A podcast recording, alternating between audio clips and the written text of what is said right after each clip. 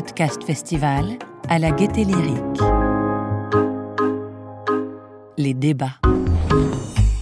Bonjour à tous, bonjour à toutes, bienvenue euh, au Paris Podcast Festival et bienvenue surtout euh, dans ce très très beau foyer historique pour cette table ronde euh, qui a pour thème faire entendre les témoignages impossibles.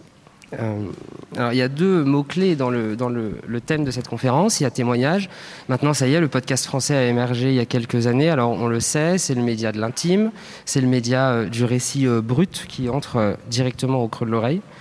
Et la montée en puissance de, de ces podcasts, elle s'est faite en même temps qu'un autre phénomène, euh, celui-là plus large, un enjeu de société qui a, qui a déferlé ces dernières années et qui se résume en trois mots libérer la parole. Alors, libérer la parole des femmes d'abord, celles victimes de violences euh, sexistes ou sexuelles, mais aussi libérer la parole de toutes celles et tous ceux qui sont victimes de discrimination, de violence ou d'injustice. Et euh, pour prendre la parole, au sens littéral, le podcast a été euh, le lieu privilégié de, ces témoignages-là. Euh, et mes invités du jour en savent quelque chose puisqu'elles passent leur journée à recueillir les témoignages, à les enregistrer et à les diffuser. Je vais les présenter. Bonjour d'abord Ilham Mad. Vous travaillez notamment pour Arte Radio et euh, on vous doit euh, récemment un podcast qui s'appelle Gardien de la paix, qui est un documentaire sur le racisme dans la police, euh, qui a fait, euh, qui a eu l'effet d'une petite bombe et a raison. Et euh, vous nous quittez dans peu de temps pour aller présenter votre dernier euh, podcast qui s'appelle Fille de lutte et que vous allez présenter en avant-première juste à côté. Bonjour Charlotte Pudlowski. Vous avez euh, cofondé il y a quelques années avec Mélissa Bounois le studio Louis Média. Alors on vous donne des podcasts comme euh, Travail en cours, Entre, Émotion ou Fracas, justement qui réfléchit euh, à l'impact de la parole. Et euh, vous venez de publier après deux ans de travail un très très beau documentaire qui s'appelle Ou peut-être une nuit, euh, qui parle du, de l'inceste et surtout du silence qui l'entoure. Euh, bonjour à vous aussi Sonia Kronlund. Vous êtes la productrice euh, des Pieds sur Terre, qui est une émission diffusée euh, sur France Culture du lundi au vendredi. Une demi-heure de reportage, pas de commentaires, des témoignages qui abordent absolument tous les thèmes. Et l'émission est inspirée de, de l'émission américaine This American Life, qui a récemment eu un prix Pulitzer. Et bonjour à vous Lucille Bélan. Vous, êtes euh, auteur de podcast pour Slate et vous vous qualifiez de journaliste de l'intime. Vous explorez euh, les vies amoureuses et les sexualités avec des podcasts comme Première et Dernière fois, C'est compliqué, euh, Max lectrice érotique ou Les lieux du sexe. Donc, je l'ai dit, le, thème de la table ronde, c'est faire entendre les témoignages impossibles. Ma première question, c'est celle-ci. C'est quoi pour vous un témoignage impossible? Je vais commencer par vous, Ilham. Qu'est-ce que c'est un témoignage impossible? Euh, c'est une bonne question. Je ne me suis pas euh, tellement penchée. Euh, enfin, un, témoignage impossible, c'est plutôt un témoignage difficile, on va dire, plutôt. Parce que s'il est impossible, alors on ne l'entend pas et il n'y a pas de témoignage. Donc, ouais, c'est un témoignage difficile qui, qui prend du temps. Voilà, qui prend du temps à éclore, qui prend du temps à être publié. C'est un témoignage. Que l'on doit voilà, faire attention, euh, dont on doit prendre soin. On doit surtout prendre soin de celui ou de celle qui délivre ce témoignage. Parce que euh, dans, euh, quand vous dites voilà un témoignage impossible, c'est qu'on sait très bien qu'une fois que la parole est délivrée, il y aura des conséquences euh, qui sont irréversibles et que c'est d'abord la personne qui a le courage de dire cette parole qui donc euh, va, être, euh, va en subir les conséquences. Ça, ça, ça, me fait penser à votre travail, Lucille Bélan, ce que vient de dire Ilham, parce que vous demandez à des gens de témoigner sur leur vie amoureuse ou leur sexualité, qui sont euh, parfois, souvent éloignés de sexualité euh, classique ou communément admise. Est-ce que ça fait écho à ça, l'idée de témoignage impossible? Euh, J'irais même en, en, en, plus de ce que dit Ilham, je pense qu'il y a un truc aussi, c'est que c'est un témoignage qu'on n'a souvent pas envie d'entendre. Euh, c'est déjà difficile de l'avoir, de pouvoir le faire partager, mais c'est aussi un témoignage que la majorité des gens ont, bah, sont, soit ne sont pas prêts, soit euh, peuvent rejeter, d'où les réactions euh, qu'on peut avoir qui peuvent être agressives derrière. Et, euh, et c'est en ça qu'il faut les protéger aussi, c'est-à-dire qu'il y a tout un travail en amont pour, pour atteindre ce témoignage et, et le et le rendre le mieux possible et lui faire honneur. Et après, euh, du coup, bah, protéger la personne. Euh, c'est, effectivement, ça fait écho à mon travail, mais parce que moi, du coup, je décide d'être ce paratonnerre. Euh, dans mon travail en général sur le témoignage, à l'écrit et à l'audio, si quelqu'un se fait insulter majoritairement, j'essaye que ce soit moi. Et d'ailleurs, globalement, quand on a le courage de témoigner sur sa sexualité, sur ses expériences, même pas forcément que sur des choses positives, ça peut être sur les violences gynécologiques, ça peut être sur les agressions sexuelles. Bah, quand on le fait sur le long cours comme moi, je fais des interviews de 45 minutes, bah, il y a peu de gens qui osent attaquer derrière. Et le peu qui reste, euh, c'est moi qui les prends. Mais c'est un travail qu'il faut faire, il faut protéger cette parole-là. C'est en ça qu'elle est plus difficile. Et pour vous, Sonia Kronlund, qui publiait des témoignages euh, tous les jours sur tous les thèmes, sur n'importe quoi, dans votre travail N'importe quoi. Enfin, n'importe quoi, je veux dire, sur n'importe quel thème, pardon. Euh, pour vous, c'est quoi un témoignage impossible? Est-ce que vous en croisez et c'est lesquels? Bah, Par exemple, en, vous entendant, euh, en fait, pour moi, un témoignage, un témoignage impossible, c'est un témoignage que j'ai pas diffusé, en fait, que j'ai pas fait. Et il y en a un dont je me souviens en, vous écoutant, qui était, enfin, ça va être vraiment l'exemple du témoignage impossible. Il y a un groupe de parole qui est assez connu, euh, qui s'appelle l'Ange Bleu, qui est un groupe de parole de pédophiles. Et en fait, euh, bon, alors je m'étais euh, pas enthousiasmée, mais j'avais dit ah tiens c'est intéressant, pourquoi pas écouter un groupe de parole, c'est une forme de thérapie, etc. Et en fait, en écoutant le, résultat, on comprenait assez bien que ces hommes prenaient du plaisir à raconter leurs forfaitures et leurs actes de pédophilie, et que le reportage lui-même devenait un objet d'excitation pour eux. Et là, franchement, c'est une limite. Ça a été une grande discussion avec la personne qui l'avait faite. Pour moi, c'était une limite. C'était, il n'y avait pas de discussion. C'était juste indiffusable. Donc c'était une parole à la fois, c'était intime, c'était rare. Il y avait des pédophiles. Enfin, c'est intéressant. Enfin, voilà, c'est des gens qui. Et c'était indiffusable parce qu'en soi-même, ça devenait un objet d'excitation assez dégueulasse. On est, obligé de penser à, votre dernier documentaire, Charlotte Pudlowski, euh, dans lequel, euh, en fait, vous partez de, l'histoire de votre maman qui a été victime d'inceste et qui vous l'a dit euh, très tard. Et, on, l'entend dès les premiers épisodes dire c'était quelque chose d'impossible à raconter. Vos témoignages à vous, ceux que vous collectez, enfin les témoignages de votre documentaire, eux aussi, ils ont quelque chose d'impossible.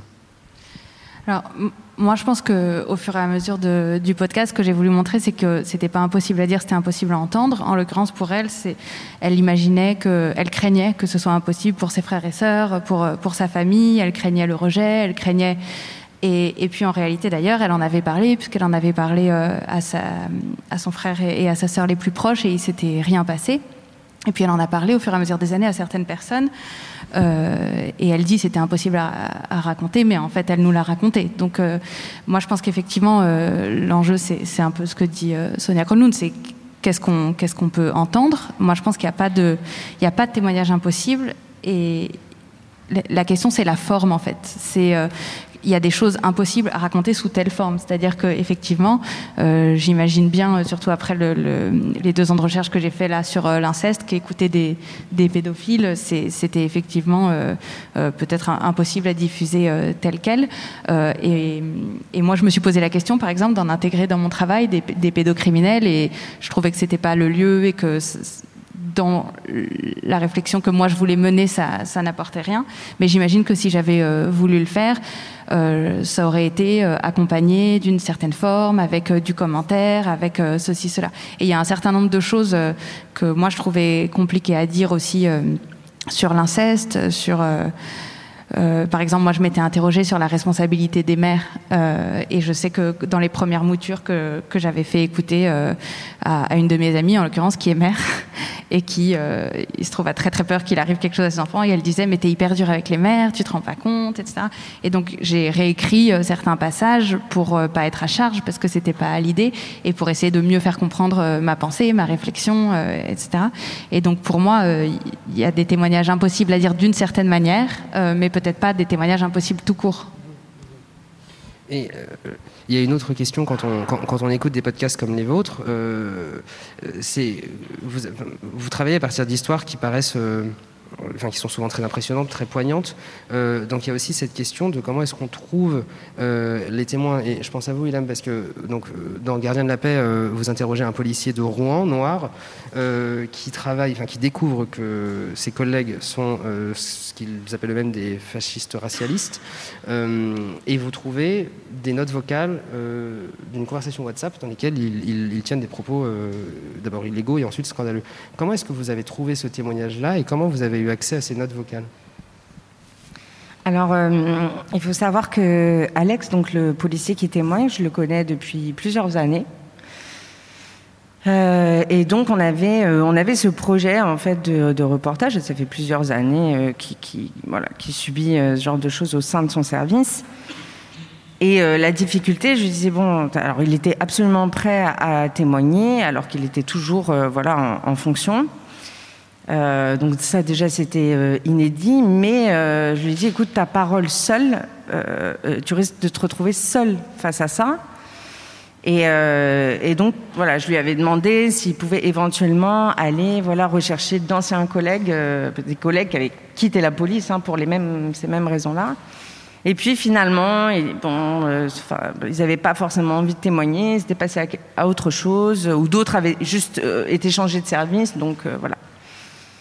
Et donc, bon, on, parlait comme ça de, ce projet, mais euh, tout en sachant que si, encore une fois, si euh, il témoignait tout seul, ça, ri- ça risquait d'être contre-productif et de se retourner contre lui. Euh, parce qu'il faut savoir, évidemment, qu'avant cette histoire-là, donc il avait déjà fait, il en avait déjà fait part à ses hiérarchies, il avait fait de multiples rapports et c'était- déjà retourné contre lui. Il était quelque part ostracisé par sa hiérarchie. Donc euh, voilà, finalement, c'est un projet comme beaucoup de projets comme ça qui sont là, mais on, attend sans trop savoir euh, finalement le bon moment. Et donc en décembre, il me contacte et il me dit bon, là, je pense qu'on peut y aller. J'ai des preuves. Donc, euh, donc ben, j'ai commencé à d'abord me poser la question où est-ce que, à qui j'allais m'adresser pour pouvoir publier ce témoignage.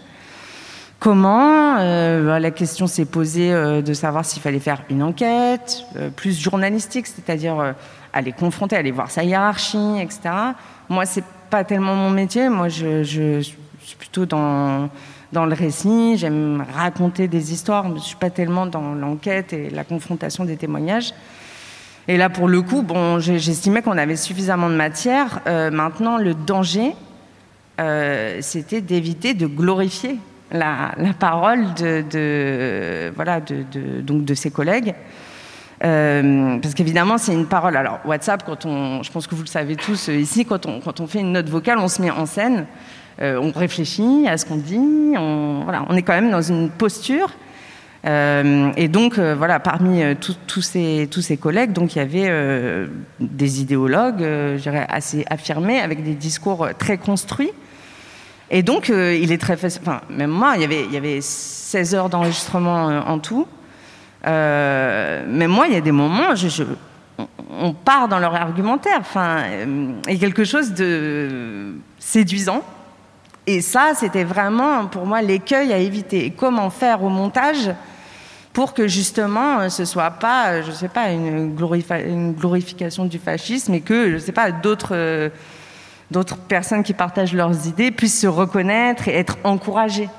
Euh, voilà. Donc ça a été vraiment un travail, euh, moi, un peu en dentelle. euh, voilà, il y a des fois, juste, c'était une inversion de bloc. Voilà, ça a vraiment été un travail au montage et évidemment un gros travail aussi d'entretien avec Alex. Ça s'est fait en, en- deux fois. On a fait une première interview très, très à bâton rompu chez lui. Et puis euh, une autre interview en studio qui a duré 4 heures, où il y a eu des silences parfois de 10 minutes. Mais il fallait supporter ces silences-là et le laisser être dans ce silence-là, dans sa réflexion, pour qu'il puisse trouver les mots justes, les mots, les mots euh, que vous alliez entendre. Et il fallait que ce soit juste pour lui, qu'il puisse se reconnaître. Donc il y a eu vraiment un travail euh, comme ça en longueur. C'est intéressant cette question-là, justement. euh, comment est-ce qu'on on garde euh, la tête froide, j'allais dire, quand on a des témoignages qui sont très intimes, qui sont très poignants, qui sont très durs? Comment est-ce qu'on garde un œil de journaliste, euh, d'auteur, pour retenir ce qui, va, ce qui va faire que le témoignage fonctionne, qui, sera mis en scène correctement? Lucille Bélan, peut-être? Bah, moi, j'ai une position particulière, c'est quand je fais, je parlais de première dernière fois, qui est spécifiquement le programme où, où on est vraiment dans quelque chose où je rentre dans l'intimité des gens très fort. euh, sur, euh, en fait, ils me font rentrer dans leur intimité, c'est plus ça. Pendant 45 minutes, une heure d'enregistrement, euh, on a préparé en amont. Et en fait, mon travail de journaliste, pour moi, il est dans la première partie, avant qu'on enregistre. C'est-à-dire que je vais avaler le maximum d'informations sur cette personne tout ce qu'ils peuvent me donner, je vais le prendre. Je vais réfléchir à ma forme, quels sont les thèmes que je veux aborder. Et quand on arrive l'un en face de l'autre au moment de l'enregistrement, je suis plus tellement une journaliste, ou plus autant. Et, euh, et, je suis là pour recueillir cette parole et l'entendre. Et donc, bah, du coup, quand on rentre dans des choses, il arrive que j'ai des surprises. Il y a des gens qui ne me racontent pas tout avant. Et, euh, quand la surprise advient, euh, souvent c'est pour des trucs traumatiques. Hein, faut pas se faire de. c'est rarement des bonnes surprises parce qu'ils ont besoin de temps aussi pour processer le fait de savoir s'ils vont en parler ou pas. Et bien, quand on arrive à ce moment-là, je me mets en situation de en fait, c'est un truc de confiance. Et, euh, et, cette confiance, elle ne peut pas se créer si je crée une barrière entre moi et eux, de dire bah, moi je suis journaliste, je vais vous mettre un micro devant vous et vous allez me raconter vos trucs, c'est très froid et c'est pas possible en fait. Donc je casse ce côté de journaliste au maximum pour euh, qu'on soit juste de personne à personne. Et en général, bon, souvent c'est, enfin, coupé au montage, mais moi je fais plein de, de, bah, petites réflexions ou de, ou de partage d'expérience. Euh, j'essaye de donner beaucoup parce que je sais qu'on me donne beaucoup. Et c'est pareil, c'est ma position de journaliste de penser ça, de tout ce qu'on me donne, je le rends euh, vis-à-vis des gens qui, que j'interviewe et qui me font du témoignage. C'est pas le cas de tout le monde, euh, c'est pas, pas une vision qui est partagée par tout le monde, mais c'est très important pour moi. Et je pense que cette confiance après qui se crée step by step avec chaque personne, chaque témoignage, on l'entend après à l'écoute. Et surtout, bah, ça me permet de gagner un peu de temps aussi sur les personnes qui suivent. Là, ça fait euh, plusieurs années que je fais ce travail je sais pas, être, on est un peu moins d'une, trentaine d'épisodes de première dernière fois. Et euh, et maintenant, les gens quand ils viennent, ils savent qu'ils vont pas se faire agresser, ils savent que je vais pas juste voler leurs paroles, leur expérience. Ils savent que possiblement je peux avoir les larmes aux yeux, rigoler avec eux, euh, leur partager un truc très intime dont j'ai jamais parlé forcément dans mon travail. C'est vraiment un échange. Et pour moi, c'est ça ce, ce truc, c'est qu'on recueille quelque chose qui est extrêmement précieux et on peut on peut pas juste prendre en fait. Il y a un moment où il faut juste quelque part donner. Euh. Sonia Cronlund, est-ce que vos journalistes ont le temps de travailler comme ça, avec une émission quotidienne, avec ce rythme-là d'actualité? Oui, c'est à peu près la description assez juste euh, de ce qu'on fait, mais euh, c'est vrai que à titre personnel et aussi dans les pieds sur terre, moi j'ai un peu évolué, c'est-à-dire qu'en fait on, continue à faire ça. Enfin, il y a pas mal de journalistes chez nous qui, qui cherchent vraiment l'intime, exactement de cette façon. C'est des très belles règles qui ont été dictées de donner, de raconter, de parler de soi-même autant, etc. Mais à titre personnel, et donc de plus en plus, ça m'intéresse davantage euh, les, bourreaux que les victimes, c'est-à-dire plutôt ce, que, ce dont vous parliez, que les victimes, cest on, l'a fait beaucoup, etc. Euh, c'est un travail tout à fait honorable, mais à, ce stade, moi, je trouve que cette parole impossible, difficile, complexe, même intellectuellement, moi, c'est ce qui m'intéresse de plus en plus. c'est-à-dire, par exemple, au, Rwanda, moi, j'ai rencontré des génocidaires. voilà, bon, c'est pas très très éloigné non plus d'idéologues atroces comme les flics que vous avez euh, euh, retrouvés. Et là, je pense que ça pose des questions euh, d'une grande grande complexité qui sont bien ardues et qui sont celles qu'on se pose par exemple sur le Front National depuis la nuit des temps, c'est-à-dire depuis que j'ai créé les pieds sur terre, comment on fait, qu'est-ce qu'on fait avec la parole du Front National, est-ce qu'on la diffuse, est-ce qu'on l'encadre, est-ce que voilà, c'est des questions qui sont difficile à résoudre, mais, mais je trouve super intéressante. Euh, et, voilà, je m'intéresse plus en ce moment aux bourreaux qu'aux victimes. Et alors, justement. Euh, Les méchants, quoi, voilà. C'est ce qu'il y avait dans des hommes violents aussi qui était hyper Voilà, ce qu'il y avait dans les hommes violents. Ouais, c'était ça aussi qui, m'a semblé. Euh, j'ai envie de dire, je, je, dis ça parce que je l'ai fait des années et des années, c'est beau, c'est génial, mais c'est presque facile. Enfin, y, il y, a une sorte de. Presque, moi, je suis devenue presque professionnelle. C'est-à-dire de faire ce que vous faites euh, je parle de là où je suis, hein, c'est presque facile d'avoir une victime, de recueillir cette parole. Mais, là, on est quand même en désemparé en fait quand on est avec des.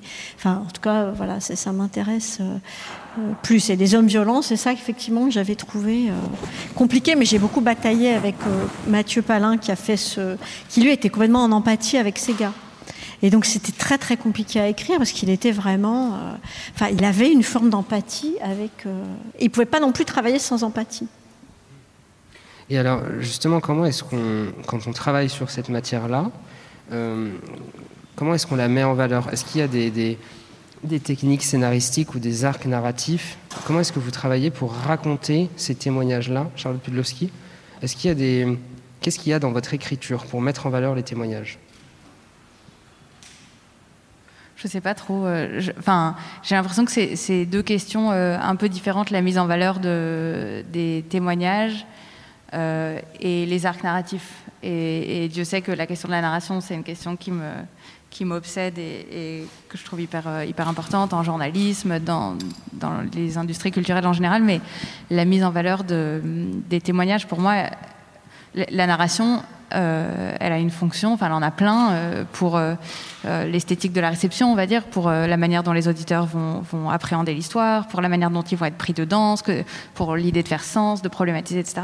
Mais la mise en valeur, je pense que c'est peut-être une autre euh, question. Et moi, je me suis, par exemple, pour peut-être une nuit, j'ai rencontré euh, euh, peut-être des dizaines de, victimes et il y avait vachement de points communs entre elles. Et en même temps, par exemple, moi, ma volonté de, mettre en valeur leurs paroles, ça a été d'aller chercher leur singularité à chacune. C'est-à-dire, elles n'étaient pas des victimes d'inceste.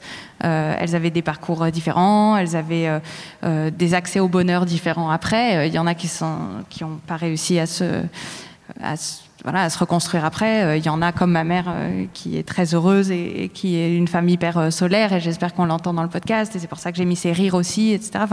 Donc d'aller chercher les, singularités, par exemple, ça, je pense que c'est hyper important pour pas en faire euh, une espèce de masse informe euh, de euh, les femmes ou les victimes ou, ceci, cela.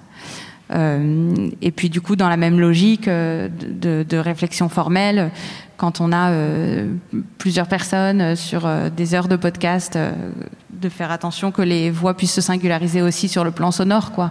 À la fois effectivement dans les détails qu'on va raconter sur chacune et dans ce qu'on va garder de, chaque, parcours, mais aussi euh, dans le fait de bien redire que quand c'est Julie qui parle, c'est Julie, qu'on la confonde pas avec Laure parce que c'est deux personnes différentes et que et c'est pas juste pour leur faire plaisir, même si franchement je pense quand même aussi à elles euh, quand j'écris et à comment elles vont le recevoir, comment elles vont vivre avec le podcast aussi après parce qu'elles vont l'entendre, peut-être qu'elles vont l'envoyer à leurs proches, peut-être que ça va être euh, euh, je sais que pour certaines, c'était aussi euh, un matériau euh, à, à, fournir à des gens avec qui elles n'avaient pas pu parler. Donc je le fais pas pour ça et je suis pas là pour, je suis pas leur écrivain fantôme pour pour, pour écrire leur vie, mais n'empêche, j'ai quand même ça en tête mais, mais pour la pertinence de l'histoire, pour que ces témoignages euh, aient la fonction d'information euh, que je vais chercher quand je fais ce, ce travail-là, de, de, bien faire qu'elles restent des personnes euh, à part entière, quoi, et que ça se sente dans le, dans le travail. Donc je pense que pour moi, la mise en valeur, je pense qu'elle elle passe d'abord par là, peut-être. Je crois qu'on a tous une passion pour les détails, non Enfin, c'est ça qui fait quand même le. Enfin, c'est tout ce qui est intéressant, non, dans la vie, c'est pas les détails. Je sais pas.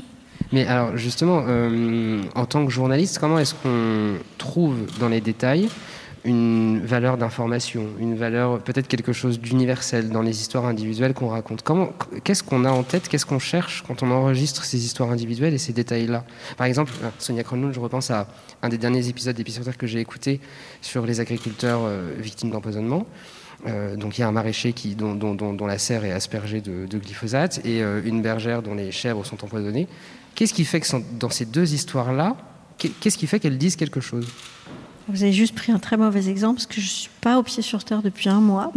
C'est pas moi qui l'ai présenté et je ne l'ai pas écouté. Mais euh, je, je, je, voilà, donc je peux pas répondre sur ce cas précis, oui, mais euh, je trouve que L'universel, en général, c'est les sentiments, comme vous dites, c'est-à-dire que voilà, l'agression, etc. Et ce qui va, et c'est exactement ce que disait Charlotte, ce qui va euh, rendre la personne singulière, belle. Et puis c'est là où le merveilleux, ou l'étonnant, ou la surprise, ou le cocasse, ou la réalité est dix fois plus étonnante que la fiction. À chaque fois qu'on sort euh, d'écouter un truc, on dit si on avait mis ça dans un film, personne n'y aurait cru, etc. Ça, c'est dans les détails. C'est vraiment des, euh, des, des surgissements. J'ai pas l'exemple qui me vient euh, là tout de suite, mais. Non, mais je pense qu'on cherche aussi euh, un plaisir personnel, enfin, une, ce qui va satisfaire aussi notre curiosité. C'est-à-dire que, par exemple, Julie, qu'on entend dans le podcast, moi, quand je l'ai eu la première fois au téléphone, je me suis dit déjà, j'adore sa voix. Et après, quand je l'ai rencontrée, je, enfin, après la rencontre, j'arrêtais pas de penser à certaines phrases qu'elle m'avait dites. J'avais hyper hâte de les faire écouter à Mélissa, à mon mec, à Mélissa, c'est mon associé, à mon mec. Et, du coup, je, je, savais que ça, ça allait me hanter euh, longtemps, certaines tournures de phrases, une énergie, une, euh, et donc je pense que ce qu'on identifie, enfin en tout cas moi, ce que j'identifie, c'est d'abord euh, mon plaisir ou ma curiosité intellectuelle à moi. Qu'est-ce qui va la satisfaire?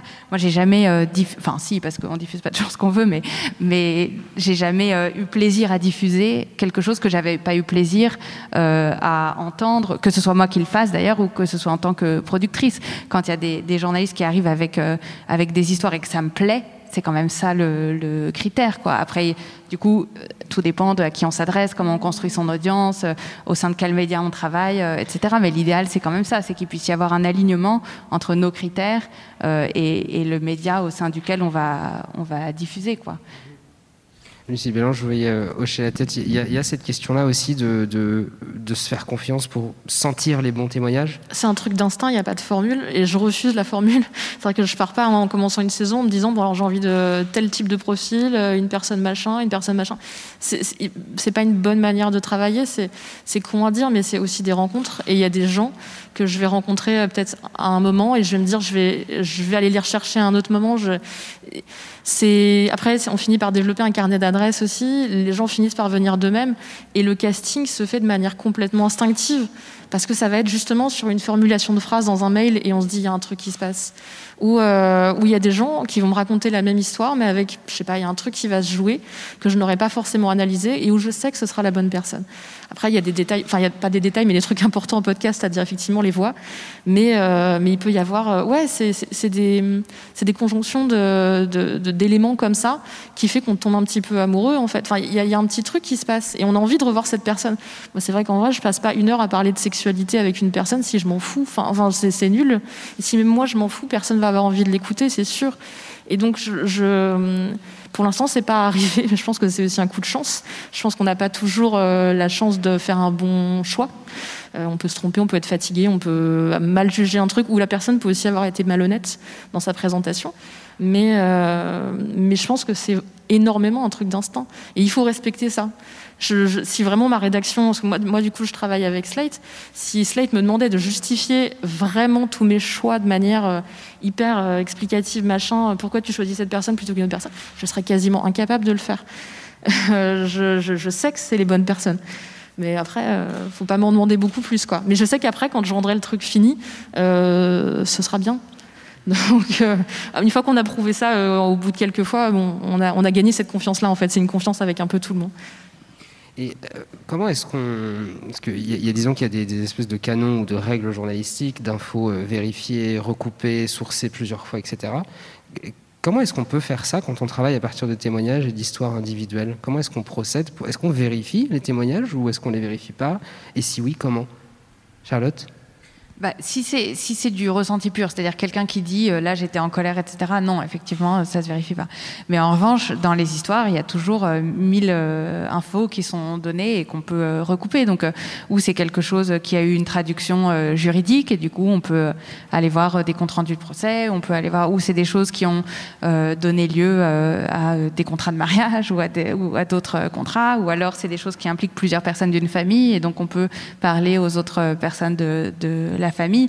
Euh, honnêtement, je pense que toute histoire n'a pas vocation à être vérifiée. C'est-à-dire quelqu'un qui dit euh, euh, j'étais dévasté et il s'est passé, enfin, je veux dire des choses vraiment de l'ordre de, l'intime. mais voilà, il y a une manière de parler aux autres, enfin, d'avoir plusieurs sources, quoi, qui fait que qu'on est sûr du témoignage.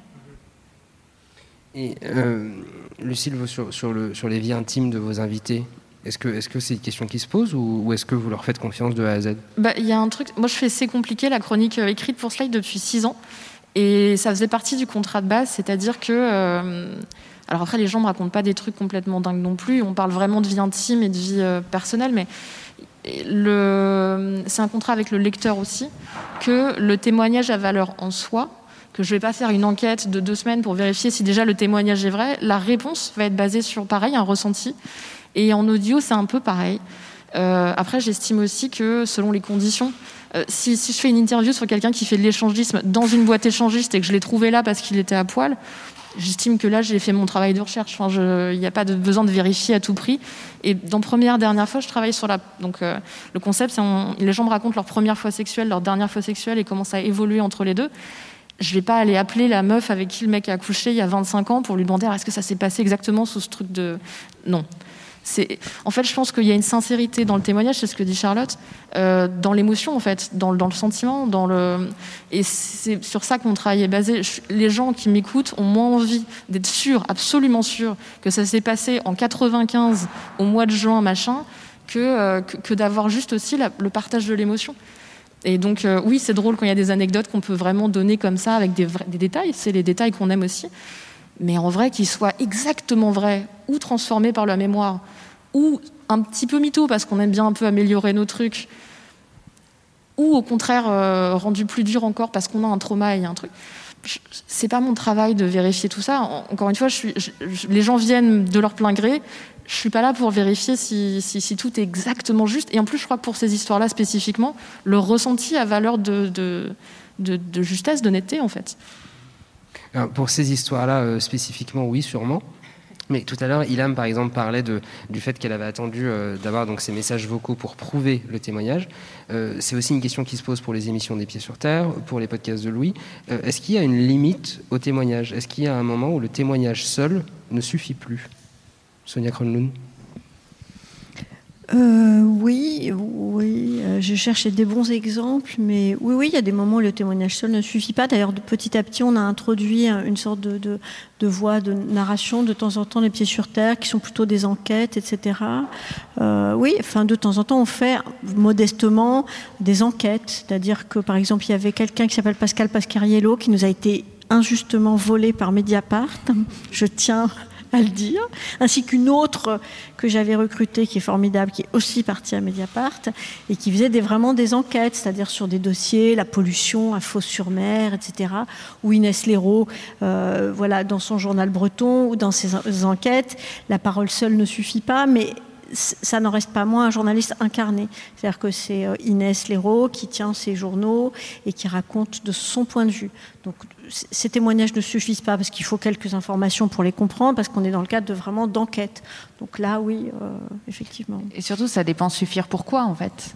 C'est-à-dire qu'effectivement, s'il s'agit de faire une, démonstration sur un enjeu sociétal global, un témoignage va pas va pas suffire, mais ça dépend de la fonction, je pense, de chaque reportage. C'est pour ça que dans Les Pieds sur Terre, il y a des hors-séries de six épisodes. Ou de, oui, ça, ça, dépend un peu, mais c'est vrai qu'avant, on avait une sorte de religion, euh, Les Pieds sur Terre, sans commentaire, etc. Et puis j'ai un petit peu évolué. Euh, et, et, maintenant, d'ailleurs, je pense que je vais aller de plus en plus. Enfin, cas, nous, on a évolué vers le récit, vraiment de plus en plus de récits et de moins en moins de reportages, genre on aurait suivi machin, ou, d'immersion dans des lieux, etc. Ça, vraiment, j'essaie d'éviter. Euh, suivre Trucmuche, s'immerger, euh, tendre son micro dans tel endroit, laisser traîner ses oreilles là. alors, je privilégie plutôt vraiment des formes narratives, bien construites, bien ficelées, soit avec du témoignage seul, soit avec un narrateur qui prend la parole. Et plus ça va, plus j'ai envie d'avoir un narrateur qui prend la parole. Et j'ai l'intention de supprimer complètement les témoins dans pas très longtemps. Et alors, vous, parliez d'incarnation euh, dans votre réponse. Euh, justement, Lucille et Charlotte, il y, a de l'incarnation dans, votre travail. Euh, Lucille, par exemple, dans Max, lectrice érotique, vous parlez à la première personne tout du long. Dans Lieu du sexe, on vous entend aussi, on avance avec vous. vous, Charlotte, vous partez de l'histoire de votre maman. Euh, comment est-ce qu'on se sent quand on se livre comme ça dans un podcast sur des sujets aussi denses et aussi intimes? Et est-ce que ça fait peur? On va pas du tout répondre pareil, parce qu'on n'a pas du tout. Je veux dire, pour, pour le lieu du sexe, j'ai quand même été me balader au Cap d'Agde et dans des clubs échangistes, donc c'est pas tout à fait le même. Euh, déjà de base, on a un peu peur, mais, mais c'est pas, tout à fait. Si. En fait, je vais expliquer ça. Pour moi, c'est le même travail de passeur mais de manière un peu différente physiquement. Je pense qu'il y a des endroits, il y a des choses qu'on peut raconter qu'en y allant physiquement et en emmenant l'auditeur avec soi, l'auditrice. Euh, là, pour lieu du sexe, c'était vraiment ça. C'était de, sortir de ce que les gens connaissaient de ces lieux-là, euh, de sortir du jugement et d'entrer dans quelque chose de, alors pas forcément sympathique, parce qu'il y a des endroits qui sont vraiment très, euh, très durs et, et où j'ai vraiment eu du mal, mais, euh, mais raconter en fait les gens qui y sont vraiment. Et donc aller chercher, euh, bah, justement raconter cette histoire de, fille qui tient, enfin qui tient, oui, qui est gérante d'un club échangiste à, Grenoble. Euh, je l'aurais jamais trouvé si j'y étais pas allée, si j'avais pas montré aussi que je, elle pouvait avoir confiance en moi, que j'avais pas passé euh, je sais pas moi, plein d'heures dans son truc et j'avais pas, je suis passée pour la soirée gangbang et tout. Et elle, elle serait pas, euh, on n'aurait pas, elle m'aurait pas raconté les mêmes anecdotes, on n'aurait pas eu le même rapport si je l'avais abordée comme une journaliste et qu'elle avait eu peur aussi que je raconte. tout le monde nous a dit ça pour lieu du sexe. Les gens nous ont beaucoup dit. Maintenant, on refuse les caméras, la télévision, euh, le, sensationnalisme et tout, et on veut juste montrer qu'on est des gens, euh, on kiffe, il euh, y, a parfois des problèmes. Moi, je voulais entendre les femmes aussi. La base de lieu du sexe aussi, c'était de raconter les femmes dans ces lieux du sexe. Et la, toute base, et on l'a pas utilisée, on l'utilisera peut-être un jour, mais je voulais raconter aussi bah, à l'origine, c'était une histoire de femmes de ménage dans les, dans les, dans les soirées partout. Je voulais raconter bah, bah, ce que c'était. Enfin, ça, existe en fait. Il y a vraiment des femmes de ménage dans des soirées partout géantes qui ramassent des capotes toute la soirée. Et je voulais entendre ce témoignage-là. Et donc, c'est vraiment ça que je voulais. Et donc, c'est, et pour Max, c'est quelque chose de différent, c'est que c'est une évolution de mon travail. Euh, c'est, con, hein, mais j'évolue aussi en même temps. On, disait avec euh, les pieds sur terre, c'est un peu la même chose on fait quelque chose et puis on, est bon, mais on ne veut pas continuer à faire ça toute sa vie juste parce qu'on est bon. On veut essayer autre chose, d'autres paroles, aller les recueillir autrement. Et Max, euh, j'ai découvert l'existence de cette euh, entreprise qui, fait des fantasmes de gens. Donc, pour moi, vraiment un, travail du sexe légal, alors que, bon, en théorie en France, c'est pas le cas. Euh, donc, une petite loi contournée ou un truc ou des arrangements. Et, j'ai voulu. je me suis dit que ce serait pas totalement honnête que de juste interviewer les patrons et d'interviewer des filles qui de toute façon me diront que des trucs merveilleux. Et, je me suis dit que ce serait plus pertinent d'aller moi-même faire ce travail-là pour voir. Et donc oui, c'est plus le même. Là, c'est une enquête. C'est une enquête en immersion. Mais, et donc oui, là, le jeu est obligatoire et, les angoisses sont obligatoires. Et moi, j'ai eu des angoisses de... Encore une fois, euh, je faisais de la lecture érotique, ce qui est quand même pas un truc... Mais c'est engageant, il faut dire que c'est engageant aussi. Euh, ça, a questionné beaucoup de choses dans mon féminisme, ça a questionné beaucoup de choses au rapport à la séduction, et il y a eu beaucoup d'angoisse et beaucoup de trucs. Il faut le raconter. Et même les patrons de cette boîte, alors j'aurais pas fait un taf qui était publicitaire, les patrons de cette boîte m'ont dit euh, c'est pas du tout comme ça qu'on avait envisagé notre boîte et comme ça qu'on voyait le travail de ces meufs. Ils voyaient ça comme un truc merveilleux, positif où euh, tout le monde était content et c'est super. En réalité, non, il y a de l'humain, il y a de l'angoisse, il, il y a du vécu, il y a plein de trucs. Et donc, oui, c'est juste une évolution de mon travail. Ça veut dire, ça veut pas dire que j'arrêterai le témoignage pur. Ça veut juste dire qu'il y a tellement de manières d'aller récupérer la parole et qu'il faut, euh, il faut, il faut vraiment mouiller la chemise et y aller, quoi. Oui, mais alors, vous le disiez, c'est engageant. par exemple, Charlotte, quand vous décidez de, parler de l'histoire de votre maman et de faire témoigner votre maman, comment est-ce qu'on décide de ce qu'on garde, de ce qui sert la narration? Comment est-ce qu'on distingue les deux? Ce qu'on va livrer aux, aux auditeurs, aux auditrices et ce qu'on garde pour soi?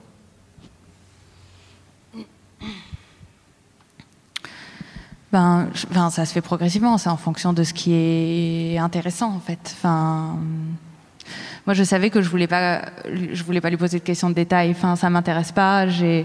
Non seulement ça m'intéresse pas, mais je voulais surtout pas savoir euh, le détail de ce qui lui est arrivé dans sa vie. Enfin, je veux dire, euh, je, c'est ma personne préférée sur terre. J'ai pas envie d'avoir les détails de, sa souffrance euh, et ça n'aurait rien apporté à personne. Donc de toute façon, il a jamais été question de d'aller euh, là-dedans. Mais après, je pense que ta question, elle, est double. Il y a la question de ce que je garde de l'histoire de ma mère, il y a la question de ce que moi je dis euh, à, la première personne. Et il y a des choses qui paraissent, je pense, assez infimes quand on écoute. Je pense que les gens n'ont pas l'impression que j'ai dit énormément, énormément de choses euh, sur ma famille. Moi, j'ai l'impression d'avoir mis mes entrailles sur une table et que tout le monde peut, les regarder, quoi. Donc, j'ai mis autant que je pouvais mettre qui était intéressant et qui était supportable pour moi, quoi. Euh, et, tu disais euh, comment on se sent euh, quand on fait ça. Franchement, pas bien. Hein. non, mais c'est vrai. Enfin, moi, je m'y attendais pas du tout parce que j'ai toujours, j'ai toujours euh, comme euh, Sonia, moi j'aime beaucoup euh, This American Life, j'aime beaucoup le New Yorker et j'aime beaucoup plein de journaux américains qui, ont, qui, qui valorisent vachement l'écriture à la première personne. Et quand j'ai découvert ça, quand j'étais étudiante en journalisme, j'avais l'impression que qu'un monde exceptionnel s'ouvrait à moi. Et un peu par coquetterie, souvent quand j'étais à Slate, j'écrivais mes chapeaux à la première personne ou dès que je pouvais un peu mettre en scène, machin, etc. Et j'avais jamais imaginé que ça pouvait que, enfin, à quel point ça pouvait être douloureux, quoi. Et franchement, la veille de la sortie de, du, du podcast, euh, j'ai fait la première crise d'angoisse de ma vie et, je, enfin, et on avait plein d'interviews prévues. J'étais hyper euh, fière et j'avais tout fait pour qu'on ait des interviews prévues parce que je voulais que ça résonne le plus possible et tout. Et en fait, j'en ai, j'en ai annulé euh, plein la semaine de lancement parce qu'en fait, enfin, c'était insoutenable de me dire que je mettais les gens que j'aime le plus au monde euh, sur. euh, Il y a ma mère et puis il y a ma sœur dans, le- dans le dernier épisode. Et, puis, et franchement, je pense que personne dit de trucs euh, tellement impudiques. Mais en fait, nous, on était habitués à ce que personne sache. Et moi, j'ai grandi avec. Enfin, c'est tout l'enjeu du podcast, c'est que j'ai grandi avec ce silence-là. Et je me sentais hyper. Euh, euh, et sûre de moi en faisant ce, ce podcast en me disant mais oui la parole c'est hyper important puis les silences vraiment c'est hyper grave et il faut sortir tout ça et tout. Mais en fait moi aussi j'ai grandi avec ça. Donc le jour où ça sort évidemment que j'avais honte en fait et que je me suis dit mais enfin comment j'ai pu faire ça à ma mère et qu'est-ce qu'elle va devenir si, si ça marche et que les gens écoutent et, et si son boucher euh, bon il y a peu de chances que son boucher écoute forcément un podcast de Louis mais je veux dire si des voisins lui disent ah ouais euh, un podcast etc enfin et, en fait, euh, moi j'ai découvert un nouveau jeu, quoi. Le jeu de quand je faisais mes petites intros à Slate et où je disais j'ai lu ce livre quand j'avais 12 ans ou ce que j'ai fait dans Transfert pendant des années. Et d'ailleurs, ma meilleure amie m'a dit ça l'autre jour et machin, etc. Et dire vraiment des trucs sur soi, enfin, c'est- vraiment autre chose, quoi. C'est pour ça que c'est bien d'ailleurs. Bah oui, non, non, parce que c'est ce que vous disiez tout à l'heure, c'est généreux et vous donnez maintenant tout d'un coup aux auditeurs quelque chose à vous. Et plus on, qu'on donne, enfin voilà, c'est quand même un échange. Non, c'est très beau, hein, bravo. C'est beaucoup d'avoir un compliment public de Sonia Kronlund. Non, non, c'est super, vraiment, c'est un super travail. Mais alors justement, c'est effectivement c'est lourd. Euh, on, a- on- on- on l'imagine sans peine en vous écoutant, et pourtant vous, vous le redisiez là encore. euh, la parole est importante. Mais pourquoi justement? Pour vous trois, en tant que journaliste, non mais c'est comment dire? Parce que il n'est pas évident euh, que quand on dit quelque chose, il se passe quelque chose. C'est un petit peu ce dont on prend conscience tous en tant que société depuis quelques années. Donc en tant que journaliste, qu'est-ce qu'on espère quand on diffuse ces témoignages-là dans l'espace public? Qu'est-ce qu'on attend? Qu'est-ce qu'on essaye de créer ou de provoquer? Sonia Kronlund Je je suis pas sûre que je sois très fan de l'expression la parole libérée, la parole euh, ou les voix. Enfin, moi, j'ai jamais l'impression de diffuser des voix ou d'entendre des paroles et tout ça. Ça me semble très abstrait. C'est vraiment des gens, des vrais gens. On essaie de, moi, quand j'entends une voix ou une parole, j'imagine un corps. Enfin, j'ai des images qui me viennent à l'esprit.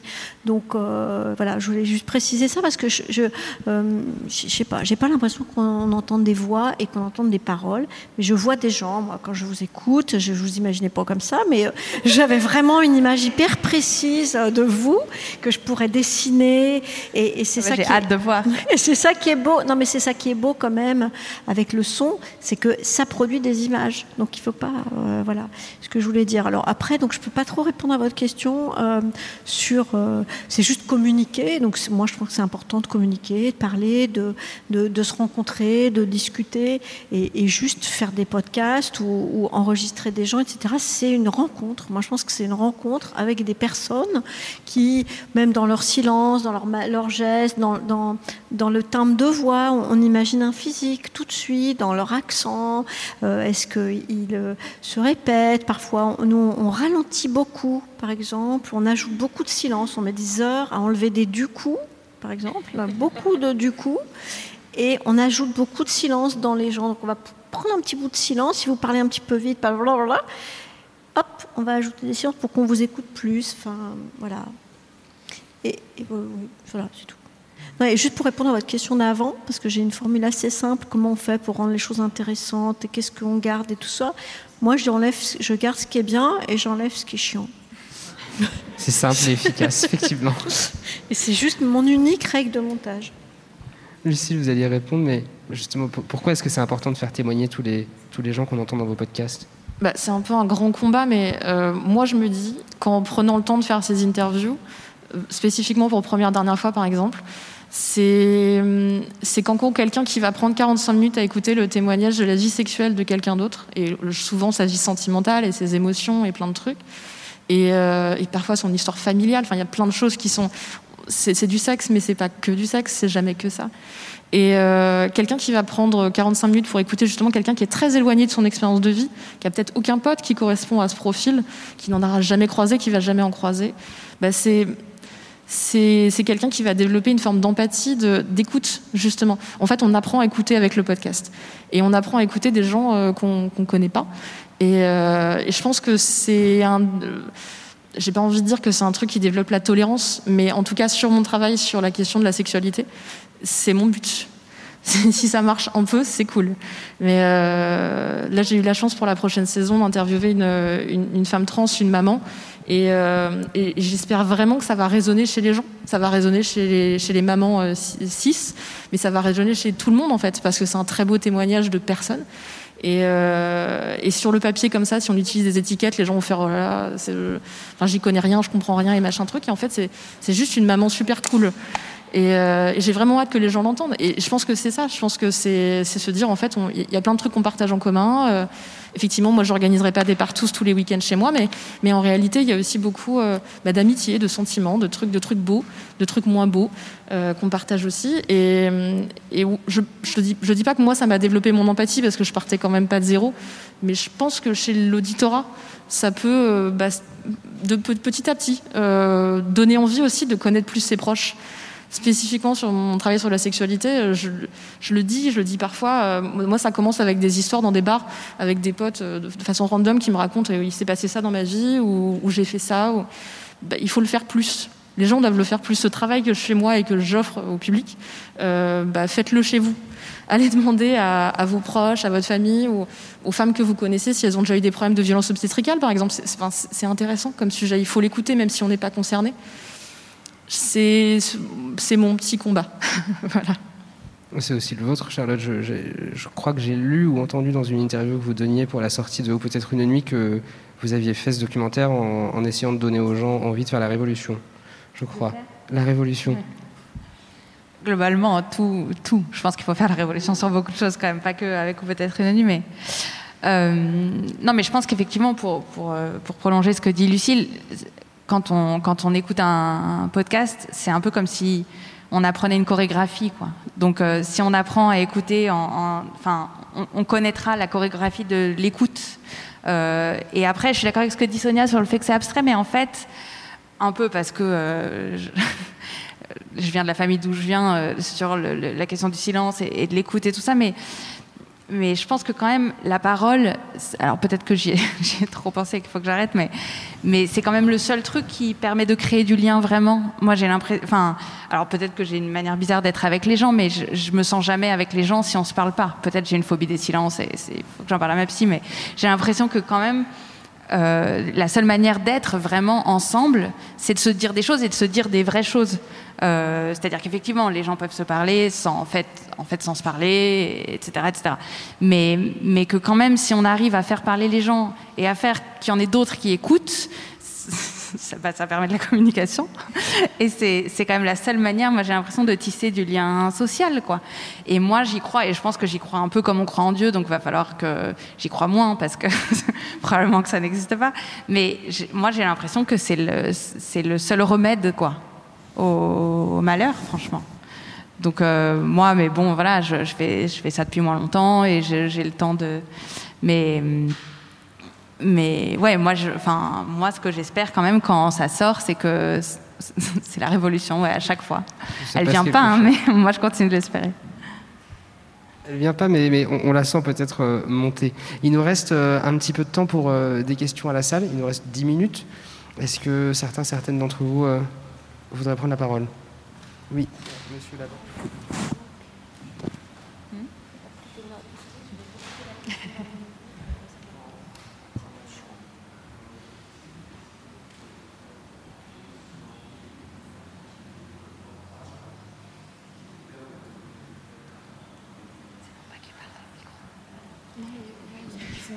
Donc, quand il y a un témoignage impossible, est-ce que vous n'avez pas peur de perdre le recul nécessaire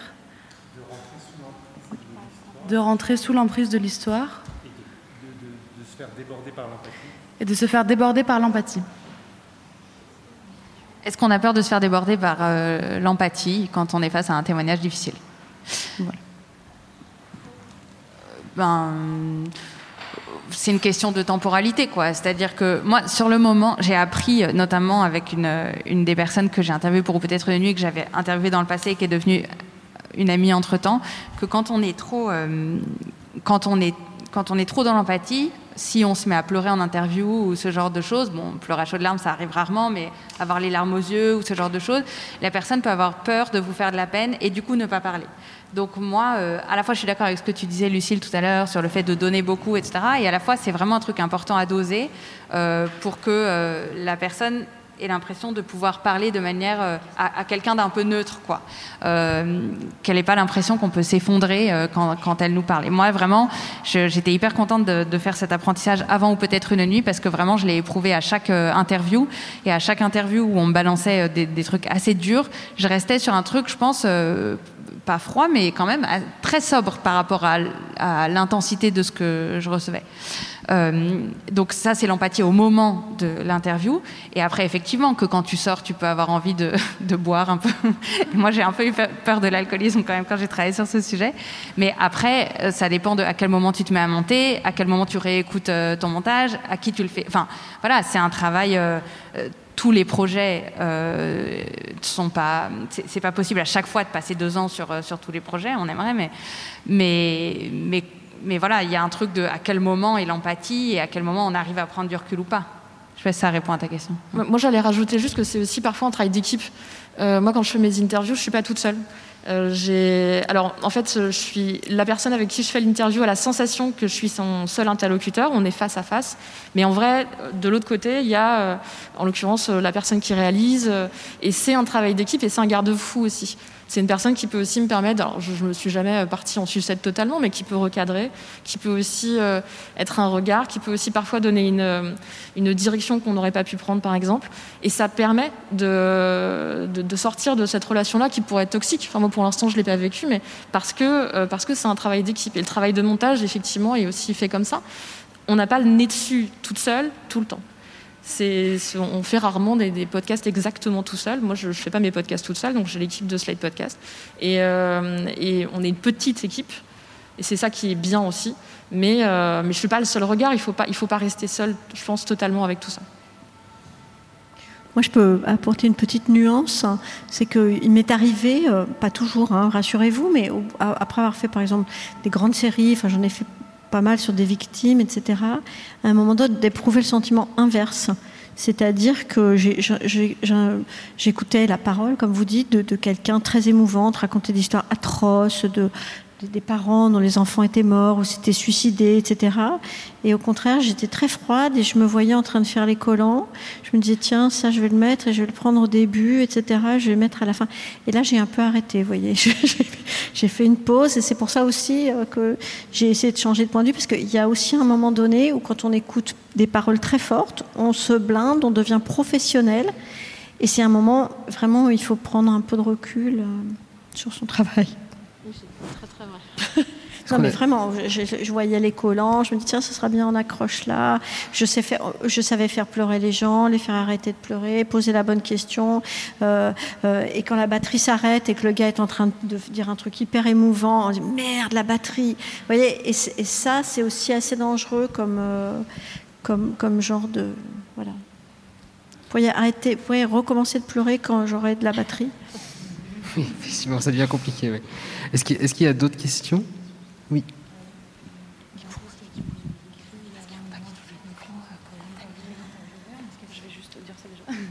Euh, Dans tout ce qui a été décrit, il y a vraiment une démarche de confiance entre l'interviewé et l'intervieweur.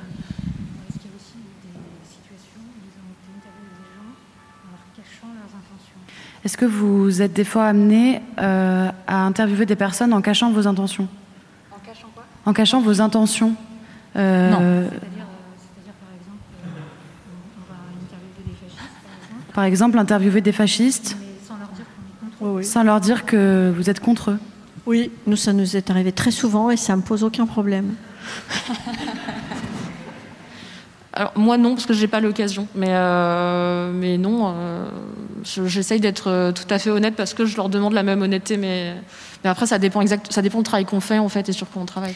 Il y a, un extrait du film de Lanzmann, Shoah, que j'adore hein, et que je cite toujours, euh, qui est à un moment donné, il va rencontrer un nazi vraiment important, etc. Et on voit sur l'écran euh, le type qui dit Bon, alors on est d'accord pour cette interview, moi je veux bien vous la donner, mais à condition que vous ne donniez pas mon nom, vous dites pas où j'habite, etc. Et là, sur l'écran, il y a son nom, là où il habite, qui apparaît.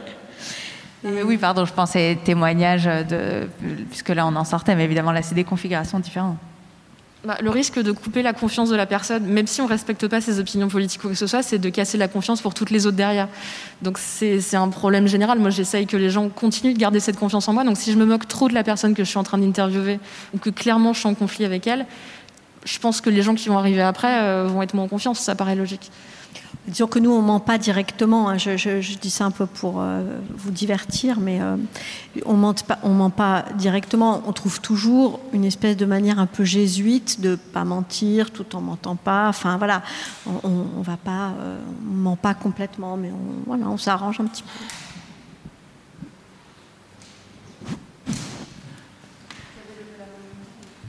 Peut-être si elle parle très fort, non? Oui, on peut entendre, non c'était par rapport à Sonia Chrono, par rapport à tous ces témoignages tellement parfois improbables, comment, euh, comment on les trouve euh, D'accord. Parce que c'est les gens qui viennent. Euh, Sur la méthodologie Oui. D'accord. la question est pour vous, Sonia, par rapport à la méthodologie, comme vous avez réalisé des, des reportages très divers, comment vous trouvez en fait tous, ces, tous ces témoignages très divers? Ça, c'est la question la, que la plus fréquente, mais j'ai une réponse toute prête. Hein. donc, en fait, il y a des manières très très différentes de trouver euh, les, sujets. Je travaille avec une équipe de gens et chacun travaille de manière extrêmement différente. Donc je cite toujours l'exemple d'une de mes collaboratrices qui s'appelle Leila, qui, fait, qui ne travaille pas beaucoup. Et elle fait très peu de sujets, elle est un peu chez elle, elle feuillette vaguement les journaux, puis tout d'un coup, pouf, elle met le doigt sur un truc, et c'est un truc extraordinaire elle a une intuition incroyable, etc. Elle voit un truc dans un journal, elle s'obstine six mois et elle a fait le cavalier du 93, le gars qui veut monter à cheval. Enfin, elle a fait des trucs sublimes. Et puis à l'autre bout, il y a une de mes collaboratrices qui s'appelle Élise Andrieux qui veut faire un truc sur la lenteur et sur les escargots. Et là, elle va passer euh, trois, quatre semaines au téléphone à parler à tous les gens qui s'intéressent à la lenteur, aux escargots, les éleveurs d'escargots, les machins d'escargots, etc. Et elle cherche, elle cherche, elle cherche, et comme ça, elle trouve. Donc, euh, il n'y a, a, vraiment pas de règle. C'est chacun travaille d'une manière différente. Moi, je suis plutôt un peu la besogneuse dans mon travail. Je vais m'obstiner, je vais appeler 2500 personnes mais il y a aussi des gens qui, ont, qui sont plutôt à l'intuition, qui, interviewent beaucoup leurs copains. Par exemple, moi, je ne fais jamais ça, je trouve que j'ai horreur de ça. Mais euh, il y a euh, quelqu'un qui a fait tout son immeuble, par exemple. Vraiment, ça dépend complètement. Euh, ça dépend complètement, mais je m'entoure de collaborateurs qui ont des méthodes. En fait, peut-être la réponse, après j'arrête, c'est je m'entoure de collaborateurs qui ont des méthodes et des intérêts et des univers très différents. Et du coup, c'est ça qui vous donne l'impression que c'est très varié. Mais chacun fait exactement la même chose tout le temps. Moi, je fais tout le temps le même genre de reportage. Élise, elle fait tout le temps le même genre de truc. Mais mis bout à bout, vous avez l'impression que c'est différent.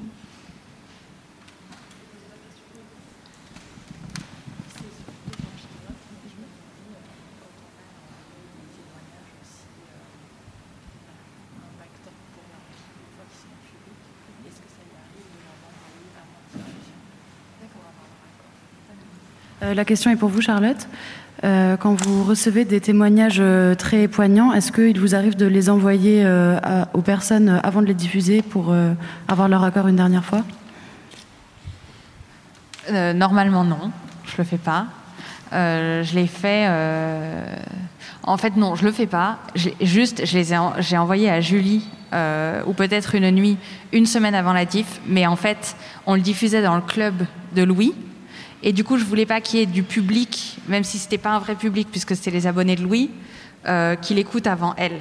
Euh, donc j'estimais qu'en fait c'était déjà donc non en fait j'estimais que c'était déjà public. Mais euh, mais cette question m'a obsédée plus sur peut-être une nuit que sur tous les autres trucs. J'avais l'impression de leur devoir un peu etc mais typiquement je m'étais un peu perdue dans mes inquiétudes et j'en ai discuté avec une amie qui est journaliste et qui m'a dit maintenant tu leur envoies pas machin une fois qu'on a eu cette conversation, j'étais plus sereine et voilà. J'ai juste envoyé un tout petit peu avant, mais, mais non, on le fait pas. C'est la fin de, de, cette table ronde, mais merci beaucoup d'avoir été là. Merci à vous tous et toutes aussi.